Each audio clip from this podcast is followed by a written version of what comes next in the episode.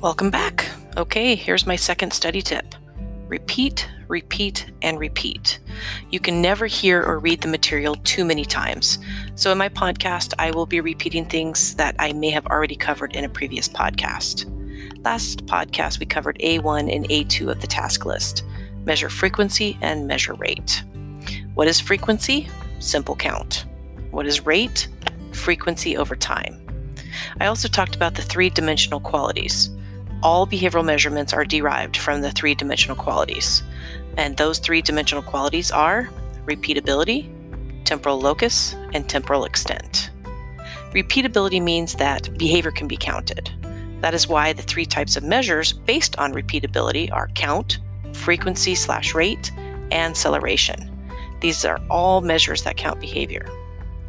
Temporal locus is really linking two things the behavior and another event. The two events typically used are the antecedent stimulus events and the cessation of the previous response. There are two types of measures based on temporal locus latency and interresponse time. Latency is the measure of time between the stimulus and the response.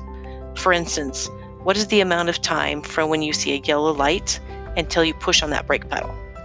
That time in between the stimulus, seeing that yellow light, and the response, pushing the brake, that's your latency. The interresponse time is the measure of time between two consecutive occurrences of the same behavior. For instance, you step on your brake, that's one behavior. You lift off your brake and press on the gas, that's a different behavior. But 30 seconds later, you press the brake again. The time between lifting off your brake and then pressing the brake again is your interresponse time, or your IRT. Temporal extent measures the time of a behavior. Think temporal extension or extended time to remind you of duration. Um, every instance of behavior occurs during some amount of time. There is only one type of temporal extent measure that's duration. Uh, duration is the amount of time a behavior occurs. You can measure this a couple of different ways. One is to measure the duration of a single occurrence of behavior. As an example, if I start humming, the timer starts as soon as I start humming, and the timer stops as soon as I stop humming. Hmm. According to my watch, the duration of my humming was five seconds. Actually, that's not true. I didn't uh, time it. Uh, but you get the idea that as soon as I started humming, you push start on your timer. As soon as I stopped, you press stop. That is duration per occurrence. The other way to measure duration is per session. Uh, as an example, in a one hour session, I hummed for five minutes and then I stopped. I hummed again for another five minutes, stopped, and hummed again for another 10 minutes. To get the duration per session, I only need to add up all the time hummed during that session. In this example, it would be 5 plus 5 plus 10 for a total of 20 minutes of humming. Duration is a good measure for behaviors that occur at a high rate. For instance, think of someone tapping their pencil fast.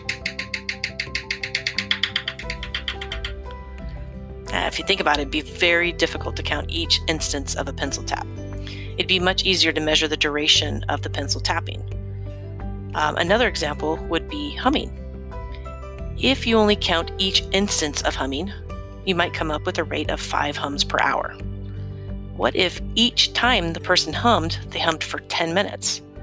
10 minutes times 5 is 50 minutes of humming per hour. That's a lot of humming. What would record the behavior more accurately?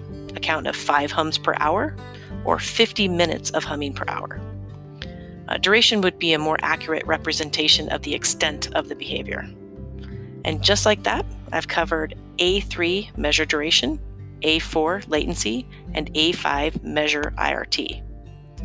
Um, so, in conclusion, there are three dimensional qualities repeatability, temporal extent, and temporal locus. Repeatability is behavior that can be counted. The three measures for counting behavior are count, rate slash frequency, and acceleration. Temporal locus measures the time between a behavior and another event. The two measures are latency and interresponse time, also known as IRT. Latency is the amount of time from the stimulus until the behavior. Think uh, yellow light and pushing the brake. Inter response time is the amount of time between the end of one behavior and the consecutive occurrence of the same behavior. I think pushing the brake and then pushing the brake again. Temporal extent is measuring the time of behavior. I think extended period of time or duration. Uh, duration is the amount of time a behavior occurs, and you can measure a single occurrence of behavior or per session. I'm going to repeat myself again. Repeatability is behavior that can be counted. The three measures for counting behavior are count, rate slash frequency, and acceleration. Temporal locus measures the time between a behavior and another event. The two measures are latency and inter response time, IRT. Latency is the amount of time from the stimulus until the behavior. Think yellow light and pushing the brake. Interresponse time is the amount of time between the end of one behavior and the consecutive occurrence of the same behavior. So think pushing brake and then pushing the brake again in that time in between. Temporal extent is measuring the time of behavior duration. Uh, duration is the amount of time a behavior occurs. Uh, you can measure a single occurrence of behavior or per session. You ready to test your knowledge? All right. What are the three dimensional qualities of behavior? Repeatability, temporal extent, and temporal locus. What is temporal locus?